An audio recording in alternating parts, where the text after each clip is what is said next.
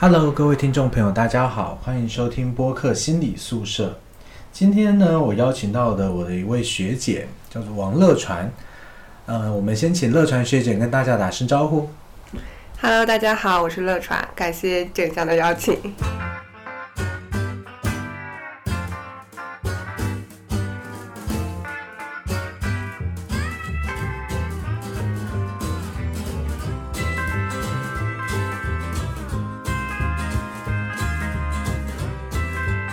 谢谢乐传学姐愿意来参加我们节目啊，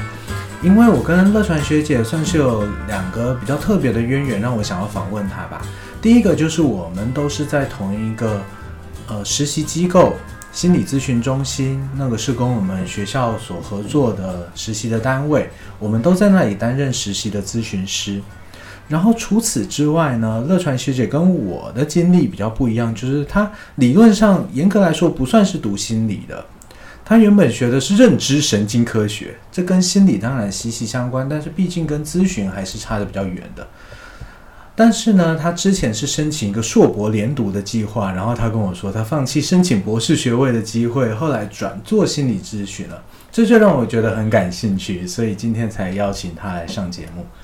所以今天既然来到这里访问乐传学姐，那你要不要来先说说硕硕博连读是个啥？它是干嘛的？ 好的，就是呃，对，谢谢景强的介绍。那个硕博连读呢，其实在国内比较常见，就是你读到硕士二年级的时候，你是有一次申请博士学位的一个机会的。然后这个时候如果是通过的话，就是考核制嘛，也不用考试，就是啊、就类似答辩一次那种。然后呢，你就可以顺利的成为博士生。所以你的硕士三年级的时候，你就变成了博士一年级，然后。对，就像刚刚介绍那样，我是在博士二年级的时候就突然决定先就是 quit 了。这个这个事情其实是一个蛮大的决定。对，嗯，所以他是你到研二，我们才决定说，哎，都可以，都可以只就是念念博士，直接对连读博士这样子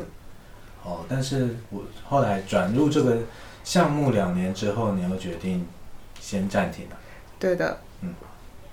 所以后来就决定来做咨询。对。啊、那为什么呢？为什么会接触心理咨询这个工作啊？嗯，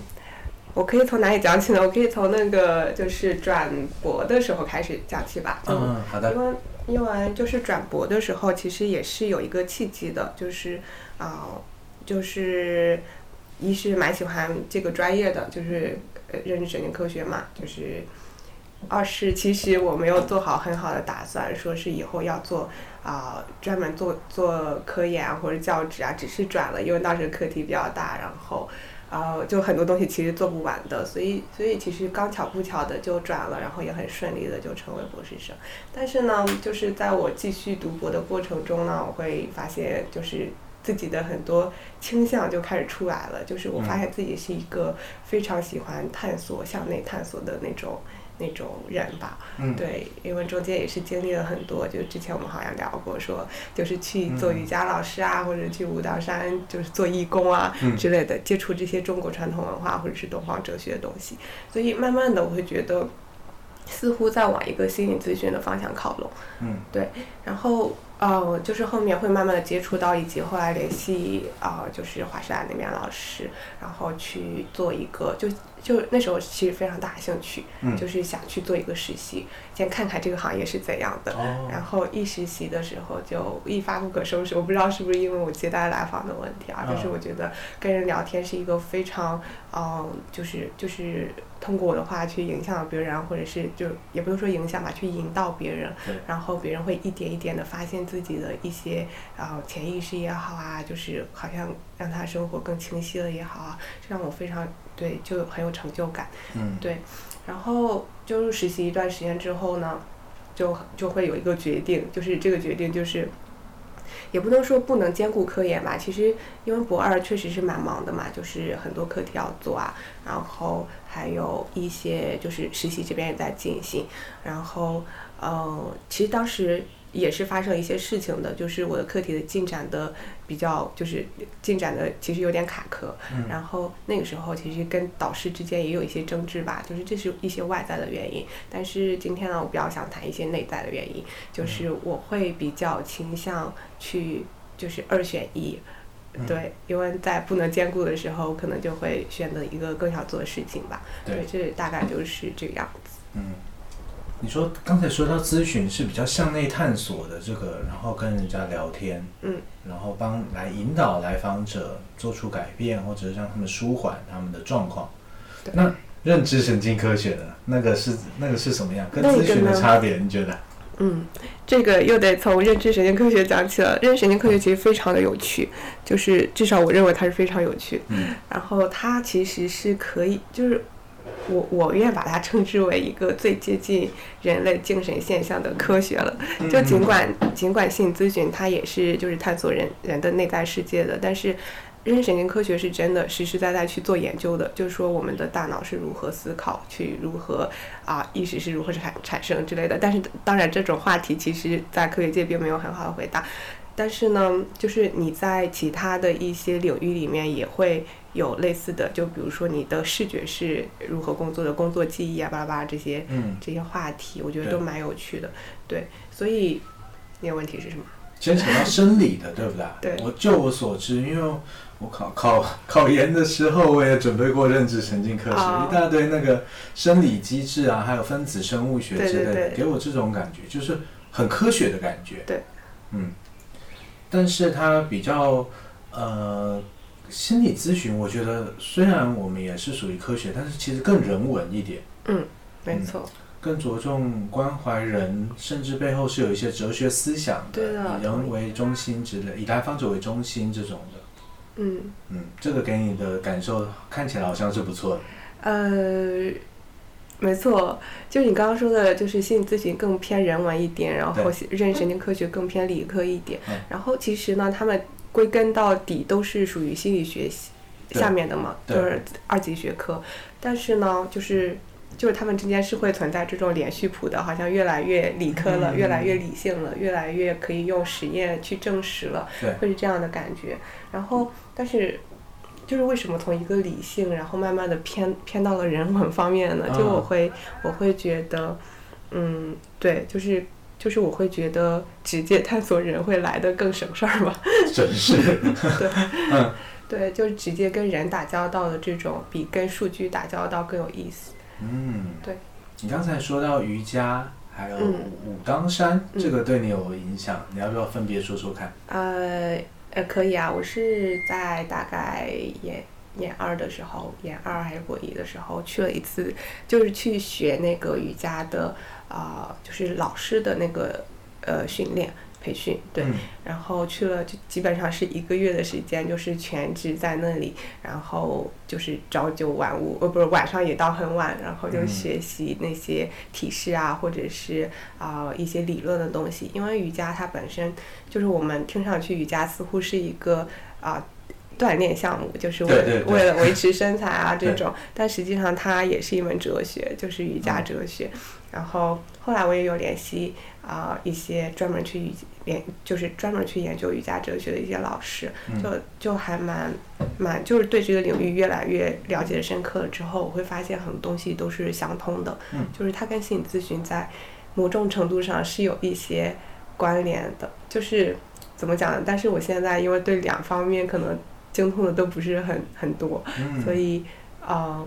我们可以参考荣格的那个那那些那些表述吧，就是嗯荣格有一段时期后期的时候，他其实有把瑜伽或者是就是道家的一些呃东西融合到他的荣格心理学里面，嗯所以就很多时候东方哲学也好，或者是这些中国传统文化，我觉得对心理咨询其实是蛮有蛮蛮大的作用的。嗯，瑜伽这个，你说除了它包含那个身体的训练之外，它还也是有哲学体系的。对它的哲学体系，如果如果要以最简单的一个方式跟我们听众，就像我完全不懂的讲一个，例如说他最终的目标，嗯，还是他认为什么样是比比较完美，或者是比较好的，那是怎么样？对，嗯，我不知道你有没有听过瑜伽八支，可能没有啊八。只、两只、 一只、两只的只吗？ 那还就是就是这个之一个十字一个有，嗯它其实是讲的就是就是它是就是从戒戒开始，就是戒律，戒律嗯就像佛家的一些东西，就是它是不杀生啊之类的这这种哦，这种开始。嗯嗯，你似乎也听过对吧？我哦没有没有啊没有听过瑜伽，瑜伽是吃素的，啊，没有没有，它只是就是就是在道德上的一些约束嗯。嗯嗯，了解，嗯，然后这是最第一支，然后后面可能会慢慢的多起来，然后后面会涉及到一些呼吸，嗯然后冥想，嗯然后还有一些就是最后他追求可能到达一个三摩地的状态。那个是三摩地是什么状态呢？它是一个天人合，就是梵我合一的状态。嗯，嗯，就是梵梵对对梵我合一，梵我合一印的度状那态个。饭，对对对，嗯然后嗯，这其实是就是你可能刚刚听到冥想的时候嗯会有一些表情变 化，就是它跟它跟心理心理学、心理咨询里面的一些很多东西都是相通的，就啊比如说啊正念啊，现在很火的一个词，嗯然后还有一些像就聚焦，其实也是有用有用到的。嗯，对，就是他们在某些程度上都是有所关联的，嗯就是那个技巧可能名称会不一样，但是很多东西都是相通的。嗯，对，然后，对，然后到道家那一块，就是因为道家也是嘛，就讲天人合一，嗯其实也讲坐忘啊之类的，这些这些就是这些坐忘和那个就冥想也好啊，这些其实它在某些程度上也是类似的，尽管就是很古代的时候，嗯嗯，就在就是老子那个时期吧，他们可能庄子那个时期，他们都不知道，就是就是通讯也没有很发达，但是他们通过一样的这种这种手段技巧也好，去达到了一个去追求一个相似的境界。我觉得这一点上很，就我觉得很神奇。嗯，那这些东西打动你的地方在哪里？嗯，你接触之后，首先我会觉得，因为我平时有练习冥想嘛，嗯所以，所以就会觉得它是给我带来好处的，就会在练习过程中，你会感觉就是世界会清晰起来，就是、哦嗯，对世界清晰起来，对，嗯就是会有这种感觉。然后，呃当然体式训练，就瑜伽来说，体式训练其实也蛮重要的。就我以前会瞧不上啊，就是做这些奇奇怪怪的动作有什么用？但是呃对，但实际上它也是一种，呃，冥想。哦，对，嗯呃，可以称为动态冥想，就是嗯你在关注身体，比如说你在做一个体式的时候，你对可能会。嗯，比如说一个平衡体式，你会单脚站立，然后你的关注点可能只在脚踝上，嗯就是这种，其实也是在某种程度上也是一种，一种就是把注意力集中的那种，哦，对那种冥想，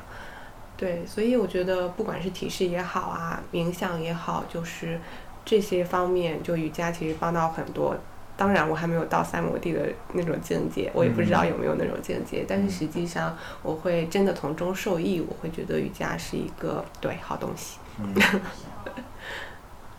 那我这样子理解，你看我所说的对不对？就是我不太懂冥想跟正念啊，就我粗浅的了解，它好像就是专注于你当下的状态、嗯，当下的感觉。对的，然后所以说，如果套用在瑜伽上面，是不是做出那些很很超超出人体极限的那些动作？我的直觉的反应就是会痛，嗯然后借此我们可以观察，哎，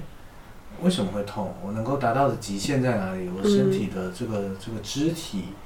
它它现在在什么位置、什么状态？是是是这个这样意思吗？嗯，就是肢体在什么位置、什么状态，我觉得是。呃，我是认同的，但是没嗯有说是身体一定要达到某一个极限，就是瑜伽其实不不追求这 个的，哦，真的吗？对，就是不是追求把脚放到头上那 种。就是很多人可能会有这样，就觉得我很厉害，我可以把脚脚放到头上，然后大家就卷起来了对。 但实际 上，但实际上没有。就瑜哦伽它有非常简单的体式，就比如说拜日式，你每天只做拜日式，非常的简单嗯，但是你可以达到同样的效果啊。对，哦，就是它没有说是，就好像在社会里面什么都要卷，然后在体式上也 要卷，嗯，但其实不是的。就是任何体式你都可以，你甚至可以现在坐着这个姿势，你也可以体会到，就是就是一种哦，就是你的身体，其实其实是类似一种正念里面的身体扫描，但实际上，哦对，可能还是有微妙的差异。我不知道我这种解释，嗯。对有没有解释到？那你觉得这些我们扫描我们自己的身体，关注自己的身体，对于那个没有没有接触过心理咨询、没有接触过瑜伽来讲，的人来说，它的魅力在哪里？嗯，我们为什么要关注自己的身体？首先我会觉得，就是身体和心灵嘛，就是它是不可分的。嗯就是我会就是反对笛哈尔的那种身心二元论， 然后呃，所以其实身体上的很多东西是，就是像我之前说的，就我当时练瑜伽的时候，我会追着我的那个老师问一些很哲学的问题，嗯但是呢，就是在最后结束的时候，就大家的反应都是，我觉得除了身体上这种体式训练，我觉得心理上其实有得到净化。但是我当时的感受就是，我觉得除了身体，就是心理层面的东西以外，嗯就是我所追求的这些虚无缥缈、形而上的东西以外，嗯我觉得身体的这些体式的练习其实是蛮重要的。对，嗯它其实是一个相互作用的一个一个一种感觉给我。嗯所以，就算你意识不到这一点，但实际上，像没有接触过瑜伽或心理咨询的人来讲，他其实也是可以在这种单纯的练习中受益的。嗯我像在推销瑜伽， 瑜伽这项运动。嗯，那那它跟心理咨询呢，你觉得有什么类似的地方？嗯，类似的地方，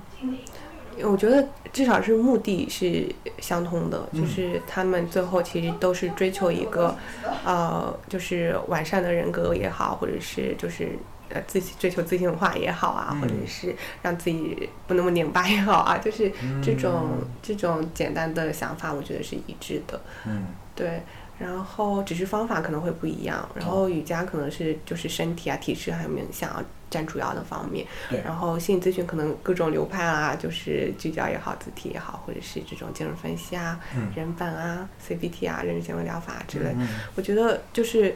心理咨询本身就是一个兼收并蓄的一种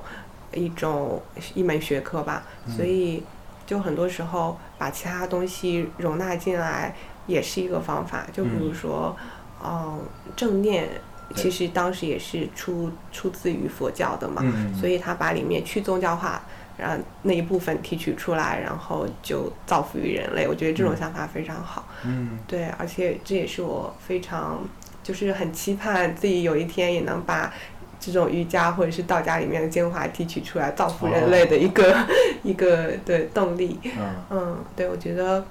嗯，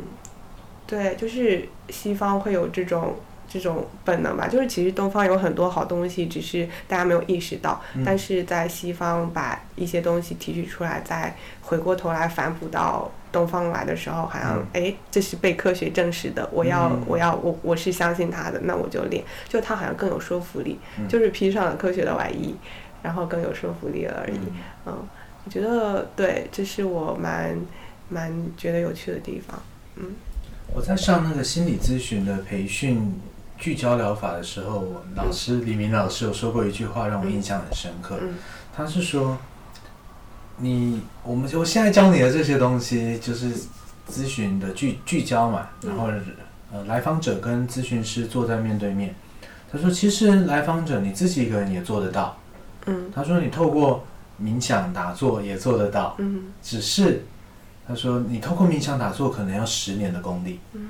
但是你跟咨询师坐在对面，不用，你不需要十年的功力，你就能达到这样的境界，因为人是社会的动物，嗯对，对自然我们就是有跟人家交流的需求。嗯，然后我们人家问个问题，我们就会引发我们的思考，对我的们不会只是将思考停留在啊，我大大致模糊有这样的一个想法，大概就是这样。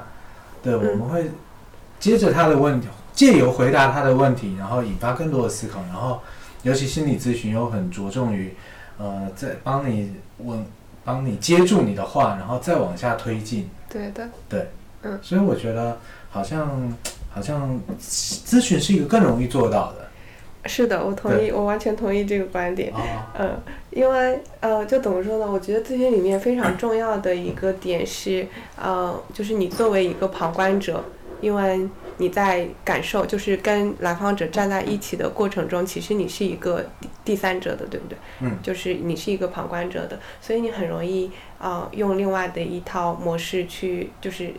就是去引导他。嗯但是为什么李明老师说，呃，就是你自己通过打坐也可以到达那个境界？嗯其实你是在自己的心中产生了一个第三者，嗯但是很多人其实没有这种能力，真的是每时每刻都保持这种第三者的状态存在。嗯所以他需要一个咨询师去对充当那个角色。对那如果如果你是一个很好的聚焦者，你当然可以做到。嗯然后或者是你是一个就是那个很厉害的禅师，或者是嗯很厉害的这种修行者，也是可以的。对，嗯所以这就是咨询的一部分的意义吧，我觉得，嗯。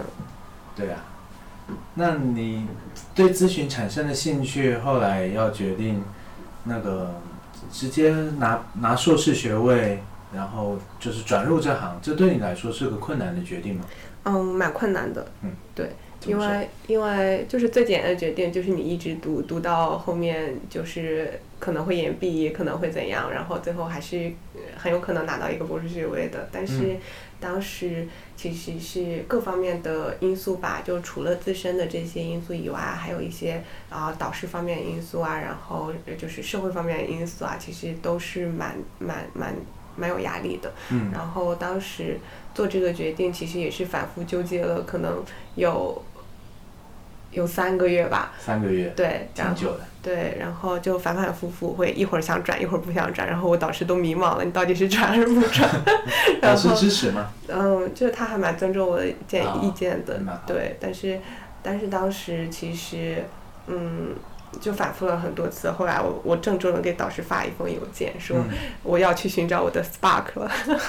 对，就是《心灵奇旅》里面的那个 spark、嗯对然后呃，然后然后我导师就找我谈了一次，说你的 spark 是啥？ 然后我对啊，就跟是啥？你要不要先上 听想一下？嗯，就是就是，其实可以简简单的说是心理咨询啦，但是其实我当时做了一个很长的一个回溯，就是对人生的一种回溯，嗯然后把我的这种性格剖析了一遍，就作为一个自己的这种呃第三者的形式，把、嗯把我的过往又重新洗洗了洗了一下牌，嗯然后后来我发现其实很有趣，就是就是我的就是随随机漫步三十年，然后嗯当时是这样子写了一个题目，就是说刚开始的时候，因为我大学里面是学医的嘛，嗯然后后来毕业了之后就直接工作了，因为那时候还蛮。容易的，就是去去了一个呃，就是三级医院，就在北京的医院，然后做康复治疗，就是言语治疗师，言语康复治疗师。然后言语康复治疗是什么样的东西啊？嗯，康复治疗您知道吗？就是就是帮助人恢复那个就对是对复对，健复。健对，嗯在台湾叫复健。好然后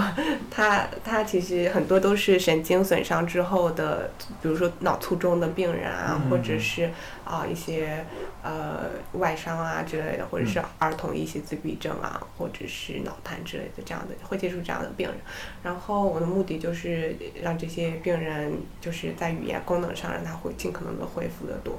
然后嗯、其实这是一个身体层面的一个专业吧，嗯因为就是不管是语言也好，就是肢体的康复也好，它都是属于属于这种偏身体层面的东西的嗯恢复。生理的对层其次实的，其实怎么讲，我觉得还是蛮有意义的，就会在这个过程中赋予它意义感，因为你在帮助别人。嗯，但实际上它也有瓶颈，因为很多东西损伤的损伤之后，它的恢复程度是有限的。然后这也是、哦对这个瓶颈，其实是很大一部分就是嗯我去考研，然后去继续深造的一个原因吧。哎，怎么说怎么说啊？ 这个他这个他这个技术是有限的，跟你要考研这个有什么关系？对，就是这就又又是另外一个故事了，哦就是他就我当时已经工作了第三年的时候，哦嗯，然后当时其实是觉得，因为当时的技术很有限嘛，就最多可能到经颅刺刺激去刺激你的大脑，让你恢复你的语言功能，嗯然后然后其他的就是一些心理语言学的东西，嗯但是那些内容已经是十年前的东西了，就一直没有更新过，嗯然后我就觉得，那失语症的病人，失语症就是初中之后，他的语言语言的脑区域损伤了，然后他不能讲话，或者是听不懂别人这讲哦是话可。以恢复的吗？呃对，他在某些程度上是可以恢复的，而且嗯他跟年龄啊，这这些都是有有关系的。嗯，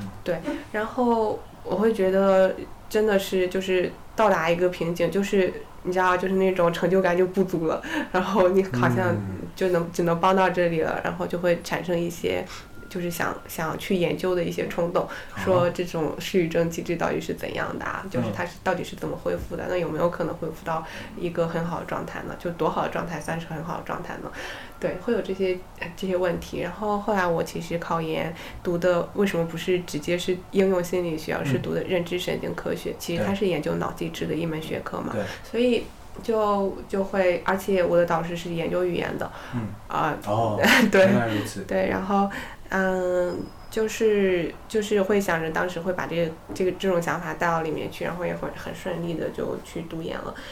嗯，但是在读研的过程中，其实是就是所有的东西都不是按计划进行的， 因为当时嗯会有一个课题嘛，就是它其实是做精神分裂症的语言片策化的机制的啊。当然，这个这个题目不重要，嗯就是 我做的课题其实跟失语症没有半毛钱关系，嗯 对，所以。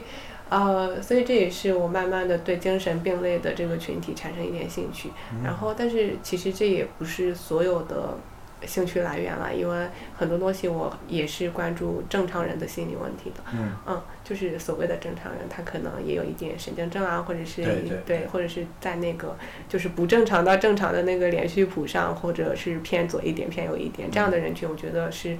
就是，甚至我自己都是一个在这个连续谱上会逐渐的想完成一个自行化的那种人，嗯所以，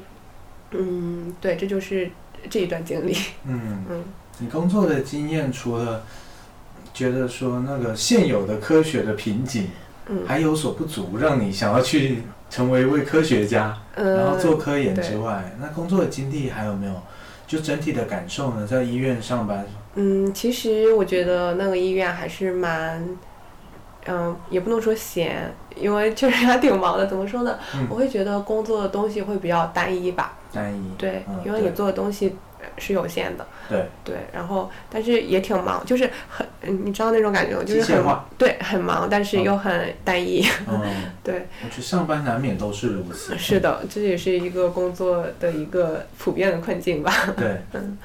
所以我觉得还是需要一些有创造力的东西。哦，所以未来想从事的也是不要那么刻板的，对一直对持续单调的，对，因为怎么说呢？为什么会就是认定了咨询这个方向呢？就会觉得说，咨询其实是你会接触到不同的人，嗯然后你会对，就是其实接触不同的人本身就是一个 不怎么单调的东西，因为对你在跟这个人的所有的故事产生交集。嗯对，嗯，这是一点私心吧？对，嗯，所以，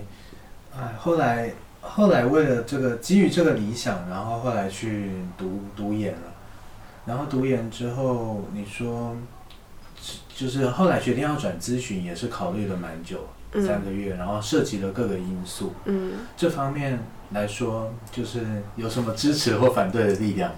嗯，当然了， 对我觉得这个问题非常好，是因为，嗯、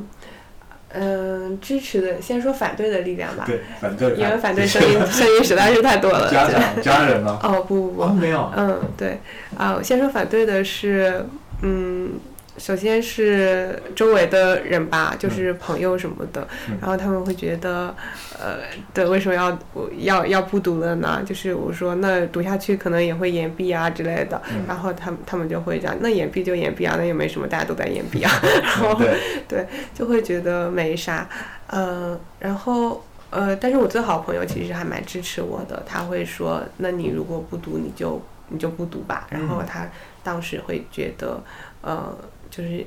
就是你已经很棒啊，你你你做什么都可以啊，就是我会支嗯持你的那种。就因为他也本身也是心理学的嘛，他也是心理老师，所以他很多时候我觉得在那个时间给我了很大的社会支持，就充当我很大的这种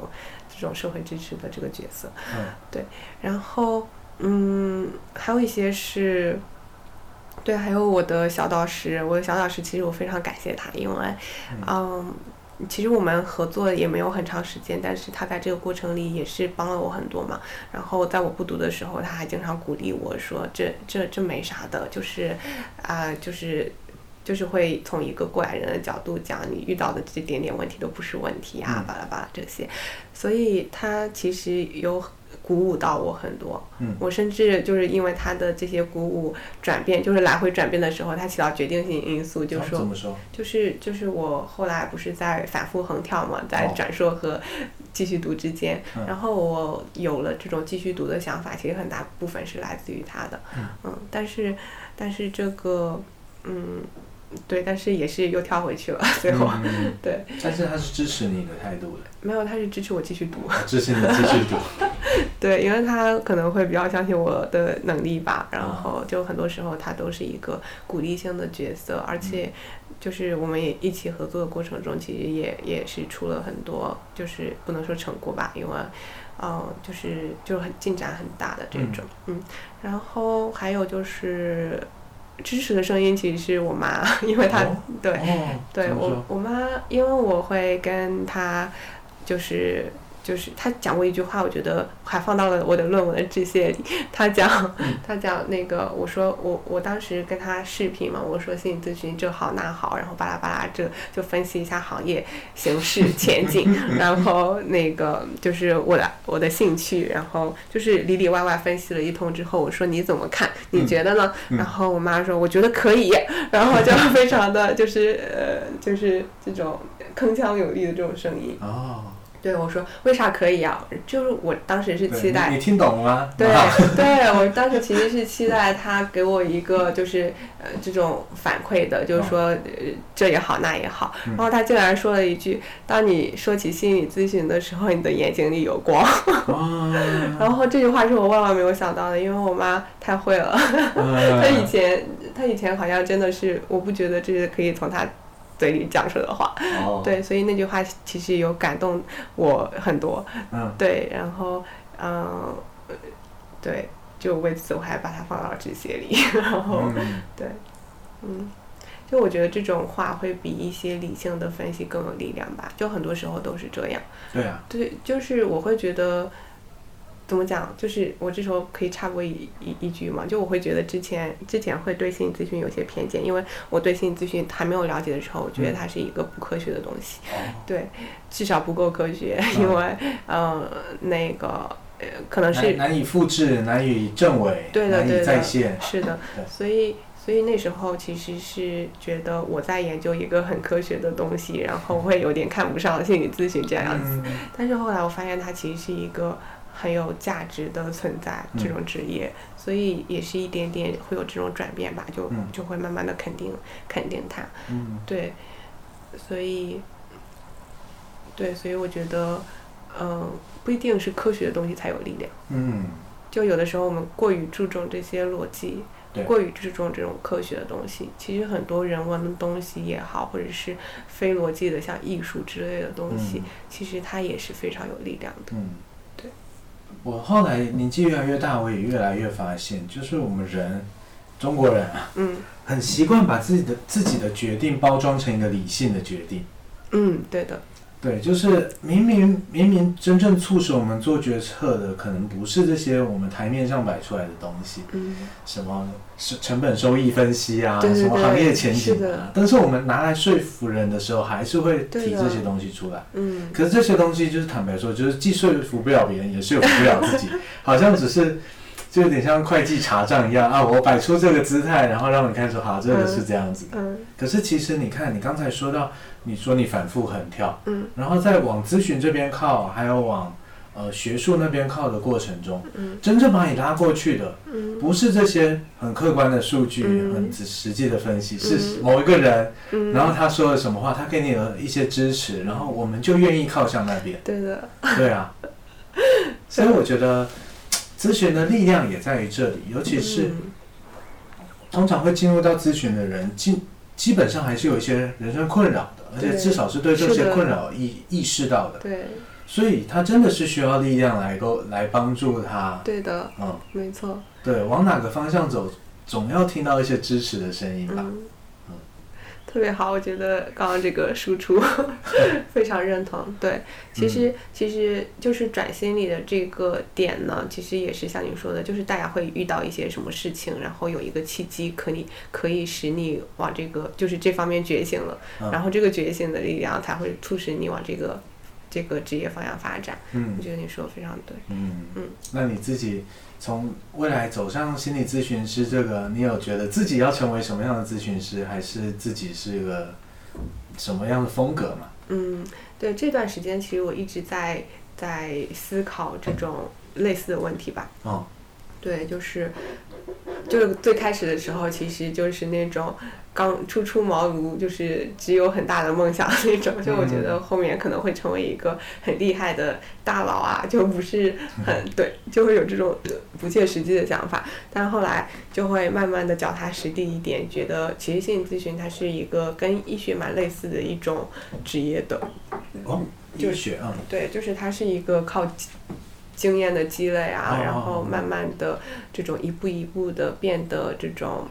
专业专业了起来，嗯对，就越来越专业，好像跟那种就是有什么三十五岁危机的那种职业啊，呃，似乎还是不太一样，因为啊，对，它的成长曲线是对慢慢慢还是慢慢积累的。嗯，是的，就是这种这种曲线可能是一个就是怎么说呢？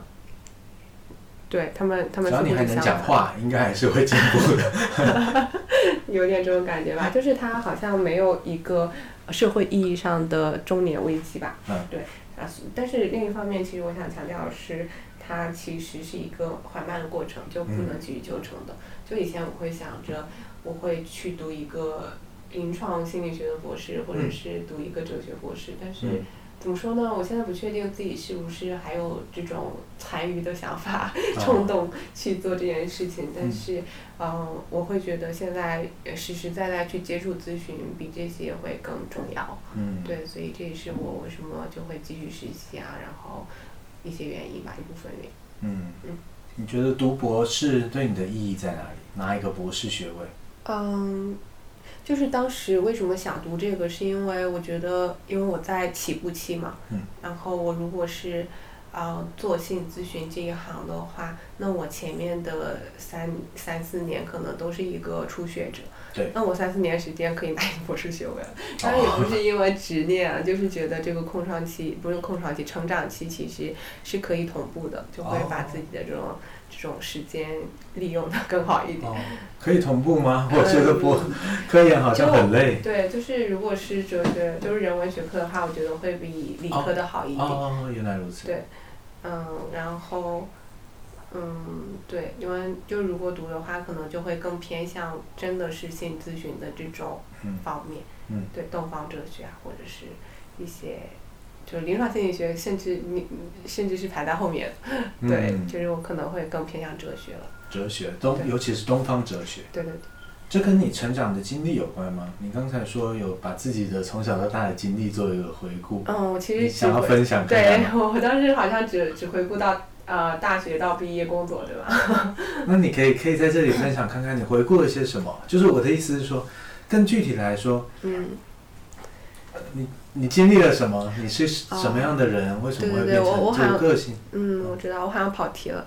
对啊没有没有没有 跑题，我只是随便闲聊而已。对这个问题，我可以先放一下，就是我是好啊个什么样的人。哦 但是我我可以先继续我之前 说到一半的话题，嗯就是我我说我工作的时候其实是，哦、就是偏偏向身身体层面的一些治疗嘛，嗯就是治愈身体的一个工作。然后后来就读研，然后到现在一些想法，就好像是一个，嗯，就是靠近心理层面的一个工作。嗯，对，就是，然后我一些奇奇妙妙的，就是想去读哲学的一些想法，就好像有点更更形而上了，然后嗯就是、就好像从身体到心理到精神层面的对一个一个循序渐进的过程吧。对然后我就觉得，其实我以前并没有思考过自己是在这方面有，就是我认为某些选择都是像我分析的那样，就是一个理性的抉择。嗯，但是实际上回过头去看，你会发现很多东西都是都是这种潜移默化的，哎，似乎是有一条主线的，有 就是嗯有东西在召唤呃，你，对，就就会后续的事后的去解释它。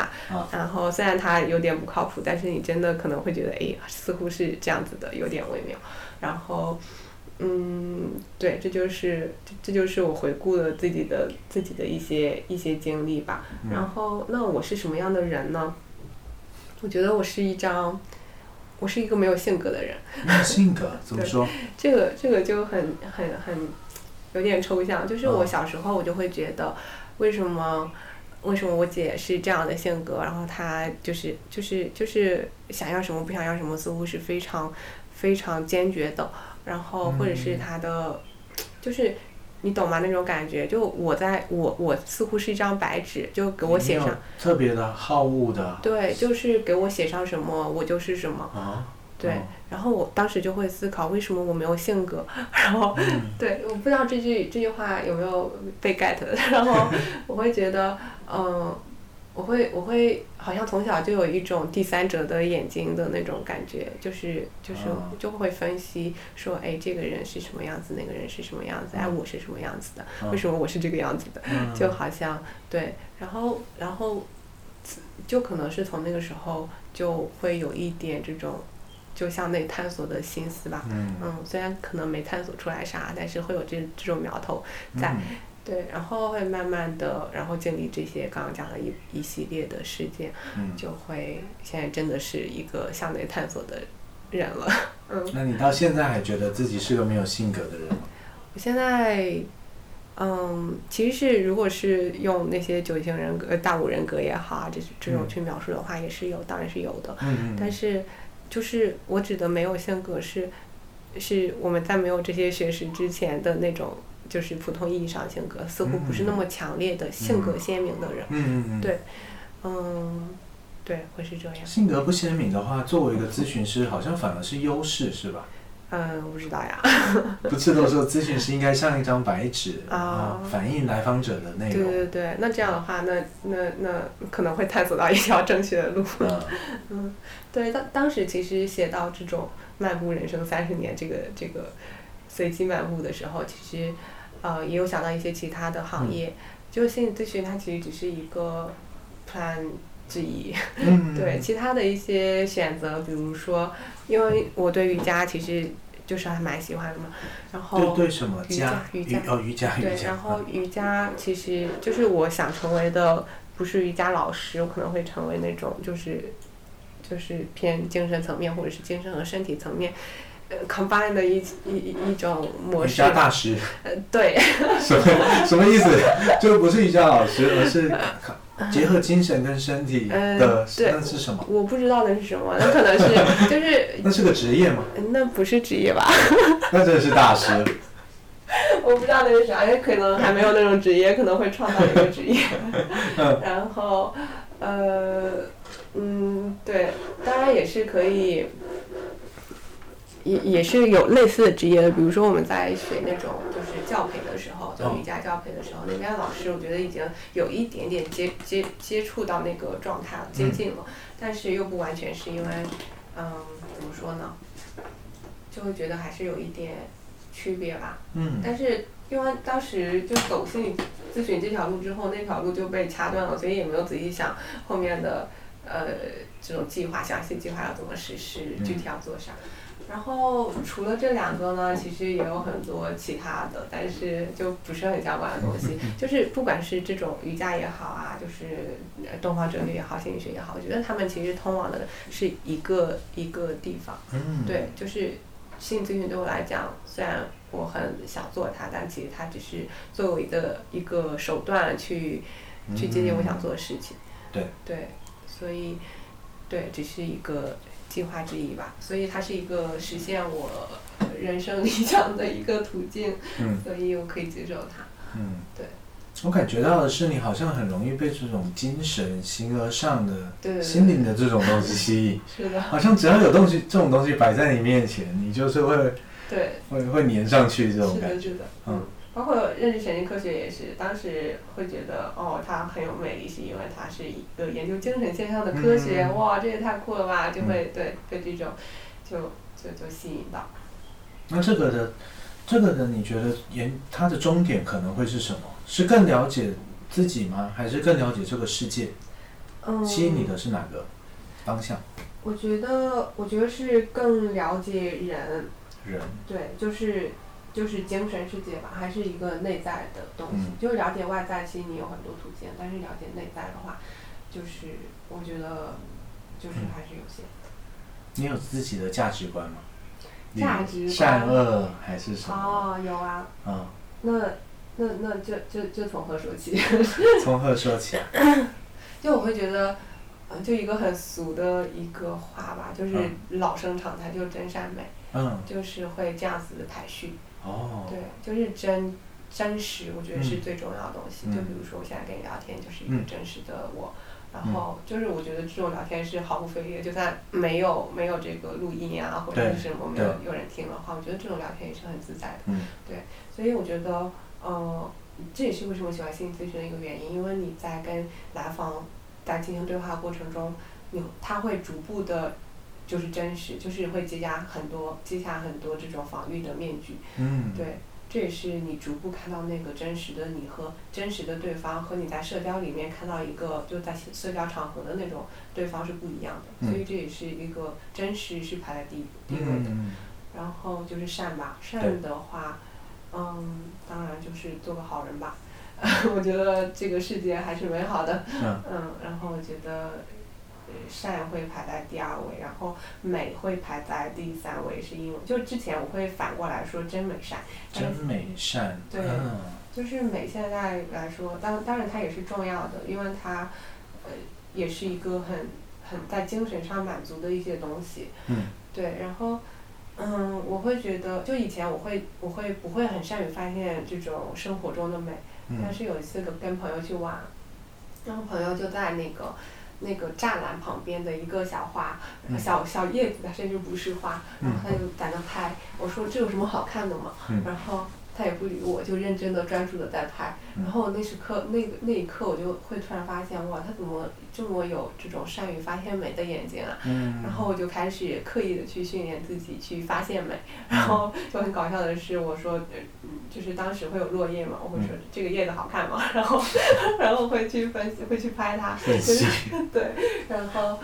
我就觉得这段经历蛮蛮有趣的，就从那个时候开始，我似乎就会对这种美的东西开始有概念，嗯然后会去捕捉一些生活中的美，然后嗯这这种捕捉美的感觉让我觉得很好，就会觉得这个世界好像更美妙了。嗯就是它不是每天就是就是两点一线啊，就枯燥的感觉，嗯它是充满生机活力、充满力量的。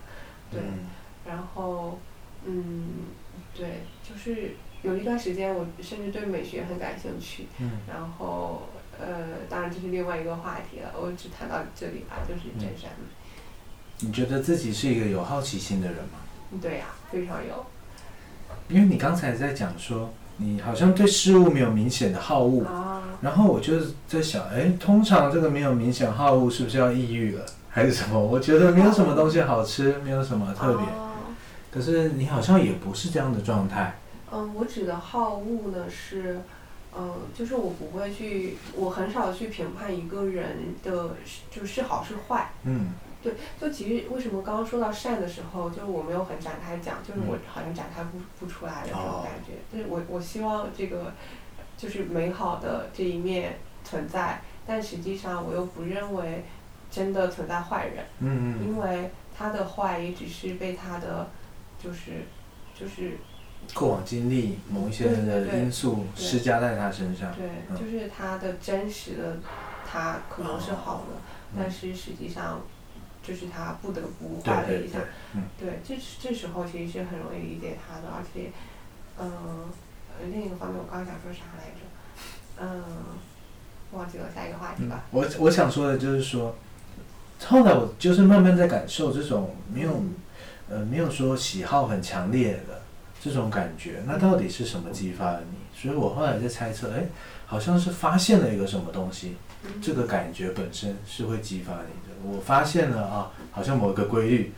我发现了。呃，这个的，哎、你怎么有一个看待美的眼睛？然后我发现了，哎，这有一个领域是在研究什么什么精神世界的问问题。对对，就我也会把它称之为好奇心，就是对对对，对，然后，嗯，对我有点没有嗯明白你的意思。哦，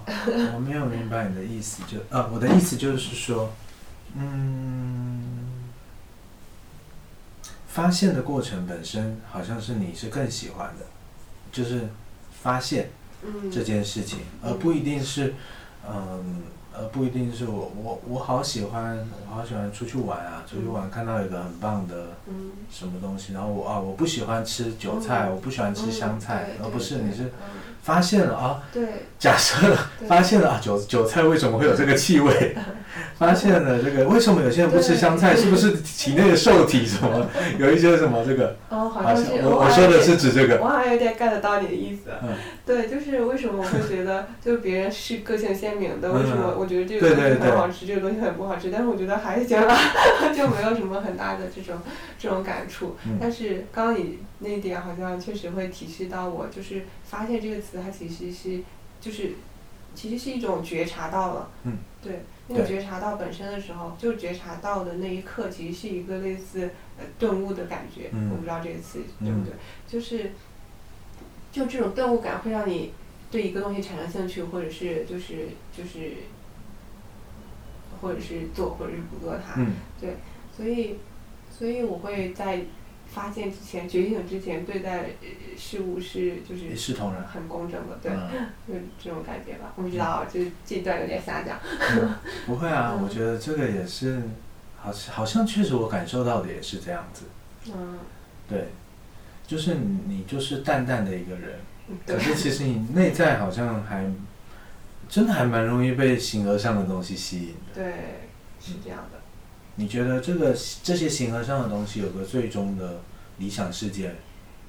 真善就是真善美嘛？嗯，我不觉得它是一个理想世界。就是例如说，如果我们人真的得到自洽，或者是你刚才说的自信，嗯，其实自我信化的自。信化，其实我不太 我我不太理解， 因为我目前还没学到这个词。嗯对，那是一个什么样的境界？嗯，就是它是一个，确实用自洽这个词也可以，就是哦我会理解的是一个。嗯，就在那个连续谱上，我刚嗯刚提到，就精神病，然后到神经质，然后到正常人类，然后到嗯慢慢的发展到自信化，可能那个自自信化就信化，就类似他已经天人合一，已经开悟，已经犯我合一，就类似这种状态吧。 但是，但是 就是一个完啊人的状嗯态。完人， 我不确定，就是可能嗯佛陀、耶稣之类的， 嗯，但是我我我不确定啊，我只是我我也是按我的理解，因为我对荣格其实研究的也不是很多，嗯 对我现在了解的只是把这些奇奇怪怪、杂七杂八的看到的东西，日就是就是很死板的 对切到了一块儿，我想到我昨天在网上跟人家聊天，嗯。聊到竟然我们在讨论一个话题，就是耶稣不是说什么，当别人打你的左脸，你要把你的右脸也给别人打。嗯然后我们在讨论这对这句话的看法，嗯然后有几个人就说啊反对，这莫名没有道理，是吧？嗯结果我说我我赞成，哎，我为支什么持为什么你会说这个？我说的道理是这样，嗯我说的道理，耶稣耶稣是神嘛，嗯就在圣经里他是神，嗯对吧？然后我说一个神，他说我把你左脸，呃，我你打了我左脸，我右脸也给你打。他这句话对他的感觉，可能就像是我们在体会说，哎，一个人如果如果拉了我左边的衣角，那我也要把右边的衣角给他拉。嗯这句话我们在我们一般人认知里，其实没什么，没没什么，就是没什么。他拉我衣角，嗯，对，光就没有什么关系。嗯说不定对神来说，打他的脸就跟我们衣角被拉一样，就是哦，就这样，嗯好像没什么。啊，然后我只是在想说，你说天人合一，什么完人？我在想，神的境界，这种完人的境界，可能真的是跟我们不一样的。嗯或许他们看待那种我们认为很严重的事，在他眼中就也就是这样。嗯嗯，会的吧？我猜的不知道，我也我也不知道，因为我也不是完人。嗯，但是你很向往这个，嗯好像有这样的一个目标。也不算目标吧，我嗯甚至不觉得我是，就是我是一个，就是慢慢的，好像就是反思过去，我会嗯觉得自己好像在走这条路，但是我也没有说非要达到达完人的那种状态，我没有迫使自己要变成那样子的，嗯嗯对嗯，那那种还还挺对，就没有说是有这样目标，嗯 我觉得我已经开始做起来了，很好啊。你那你喜欢你目前在的状态走的路吗？嗯，对，其实蛮喜欢，但是当然会有一些困惑，哦。因为人是社会性的动物，嗯，什么困惑 呢？是不是理啊人关于 对，就是性嗯别你不还是不什么不，就你生活在这个社会里，肯定会有一些约束啊，哦就是你肯定不会想自己想什么就去做什么的。对对，对，就是这种约束会让你的很多东西不是很顺利，嗯，对，就是你不得不考虑很现实的东西。这也是我为什么后面好像变得那么就从理想，因为我自认为是一个理想主义者吧，然嗯后我会真的是想多想想干什么就干什么的那种那种人，但是后面会觉得，就是人其实如果你在这个社会中生存的话，你其实必须要要要默认社会的一些规则的对。就有些规则其实它非常的不讨人喜欢，但嗯是实际上它确实是存在。比如说社会时钟，就你什么时候要做什么事情，呃，对该这结婚了这种，嗯对，这种其实是一个蛮嗯反感的话题，因为很多现在女性也好啊，就是会对觉得我为什么要听你的，然后嗯嗯我为什么不能带这些事情做别的？对。但是呢，我会觉得就是这种社会时钟之所以发展出来，其实有它的道理， 就是、嗯就是会会考虑一些很现实的东西啊，嗯就就会自己慢慢的。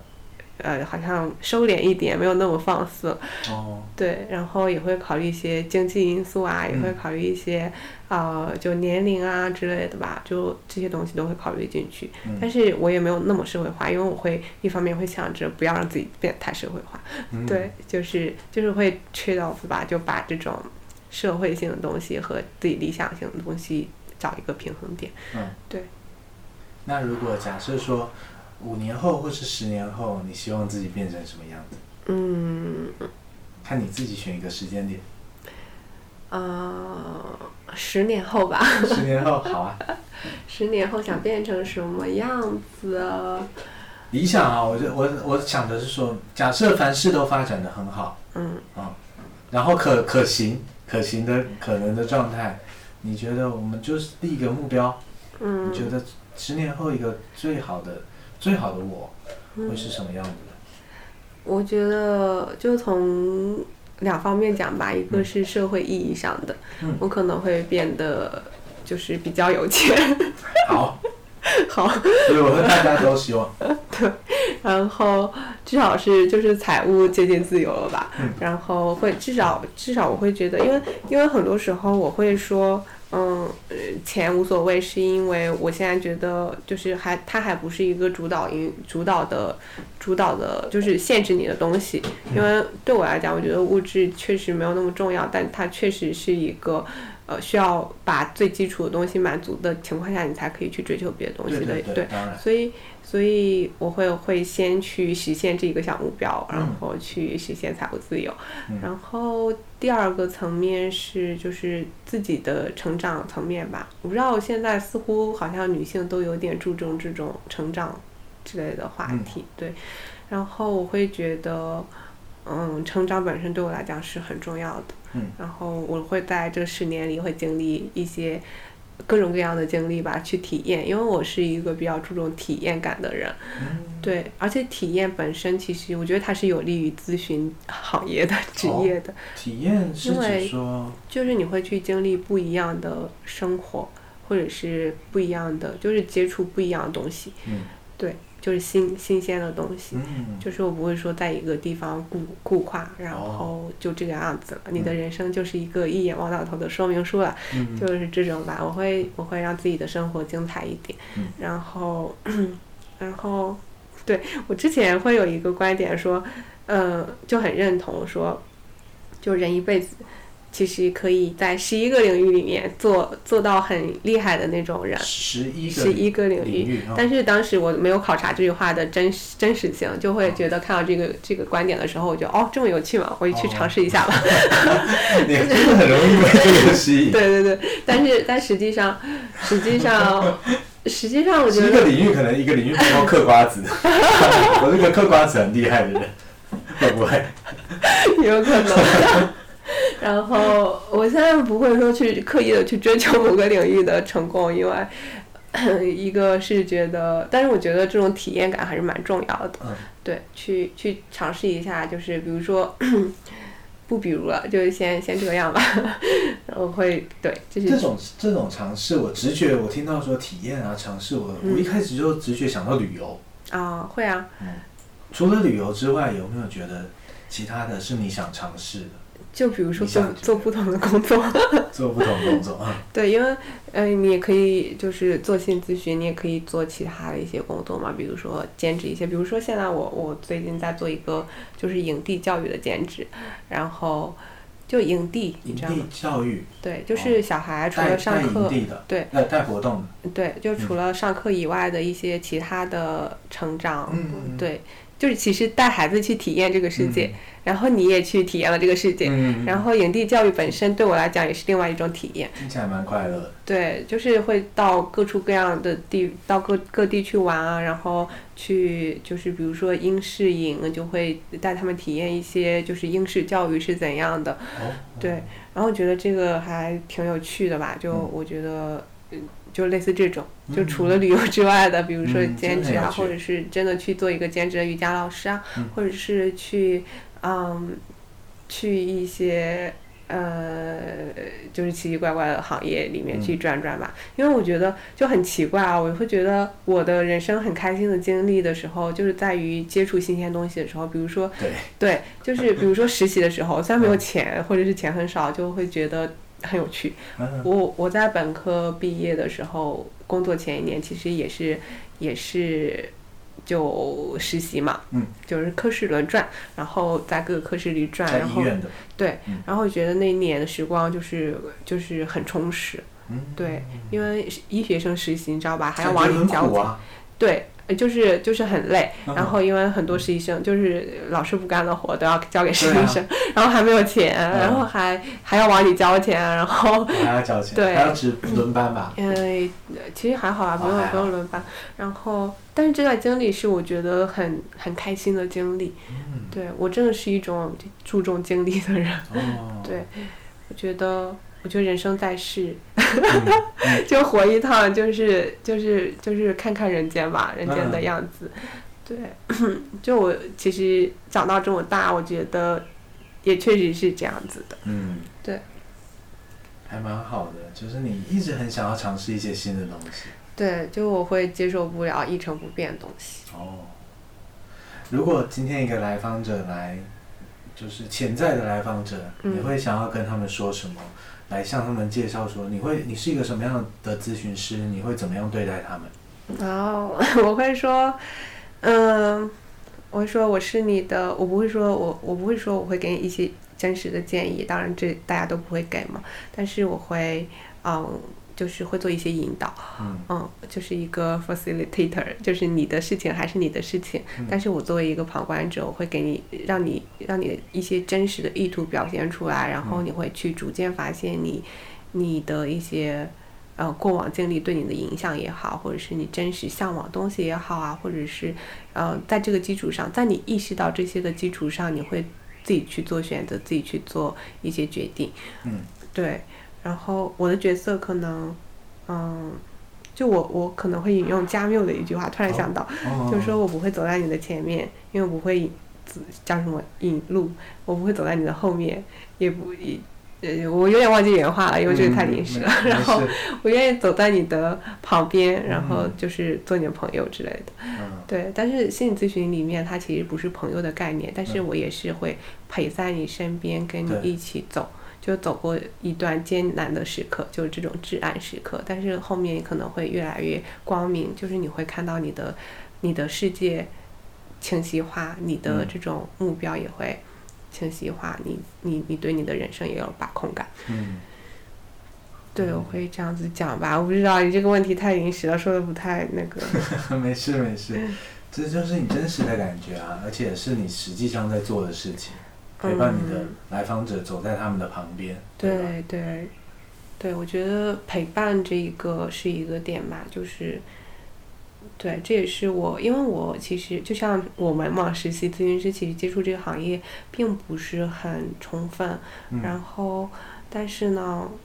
就会有一些鲜鲜鲜艳的这些观点在里面，所以慢慢的也会潜移默化的影响你的咨询风格。嗯，对，对啊。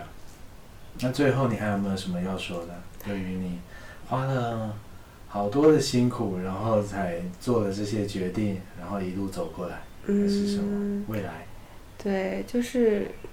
对我觉得说花很多辛苦走过来，其实这句话我有点不赞同，就我觉得，哦就我觉得其实没啥太辛苦的，哇， 就你这是心态非常好，没有，就是它是一个很自然的转变吧。嗯，对，就是就是，好像是一种更驱使我去追求一些新，就是新的东西也好，或者是更想要的东西也好，就是有这种目标感在的时候，或者是有这种使命感在，有这种意义感在的时候，你并不觉得它是一个辛苦的。当然，嗯，客观上来讲，似乎是一个蛮辛苦的过程。嗯，但是你心里是不累的，嗯，对，嗯，对，而且就是我不知道，因为我最近接触的案例也不是那么多，但是我不会觉得心理咨询对我来讲是一种负担或者是一种嗯消耗，嗯因为大家都会讲心理咨询是一种消耗，当然它也有可能是吧，但是嗯我真的好像没有感觉到消耗，我甚至觉得有一种力量感，就是在被陪滋伴养了，对，就被陪伴的这种啊在被陪伴陪的伴过程中，会有一种，嗯就是自己也会被 治愈的感觉，嗯嗯，会有一点嘛，可能跟我接触的来访就是本身也没有那么严重有关系吧，嗯，嗯，所以，对我会我会这样觉得，就是我会觉得人生是不需要努力的。 嗯我说你对，说你是你是说自己还是说来访？没有，我觉得所有人都都是这样个人，嗯，对，，就是为什么会大家会内卷这么严重啊？然后也没有很，就是就是大家好像都在努力的去做一些事情，当然。就道家，你知道，他其实是不讲求这种努力的，他没有努力这个概念。哦，讲究顺势而为，对，，顺其自然就是这种那个就道法自然嘛。嗯，对，它其实是一个，就是遵从道，遵从你内心去做一些事情的时候，你甚至不觉得你付出了什么，但是对对但是对你就是到那里了。对，但是其实客观来说，你就是付出了比常人还多的努力，可是你自己不觉得什么。对对对，对是这样的。嗯所以还是热爱吧，我觉得。对，嗯这其实是一个很好的境界。然后我我刚才虽然做出惊讶的反应，但是我其实也是蛮赞蛮赞同这句话的。嗯只是我稍微有点觉得，对那个理想在可能可能过程真的是不累，呃，过过程可能心真的是不会累，但是肯定还是包含了许多现实的东西要去克服， 克服那些还对对对，有点累。 没错没错。对，那个那个确实对我而言也算是努力，嗯，嗯因对为它不是纯然都是美好的，对，嗯，只有那个理想是美好是的，的它的过程很多都是，嗯，对，这就是为什么跟社会。就是社会化的我和理想化的我嗯之间会有一个平衡吧，嗯，对，会这样子的，对 啊，嗯，因为没办法，这就是一个商业社会，嗯就是一个对，就是一个人跟人打交道的地方，嗯，所以没有办法。嗯蛮好的啊，这才是现实，这就是现实的世界。对，对，不是一个纯然的精神世界，嗯只有在咨询的空间里面，我们可以暂暂时的允许被允许进入一个精神世界的嗯过程。嗯所以咨咨询的时候，对我自己，我自己作为来访者，我真的是觉得非常治愈的。嗯，挺好的。那我们今天就聊到这里，好呀，好啊吧？谢谢，好，嗯，那我们呃节目就到这，欢迎大家订阅我们的博客心理宿舍。那我们下一期节目再见，拜拜。拜拜。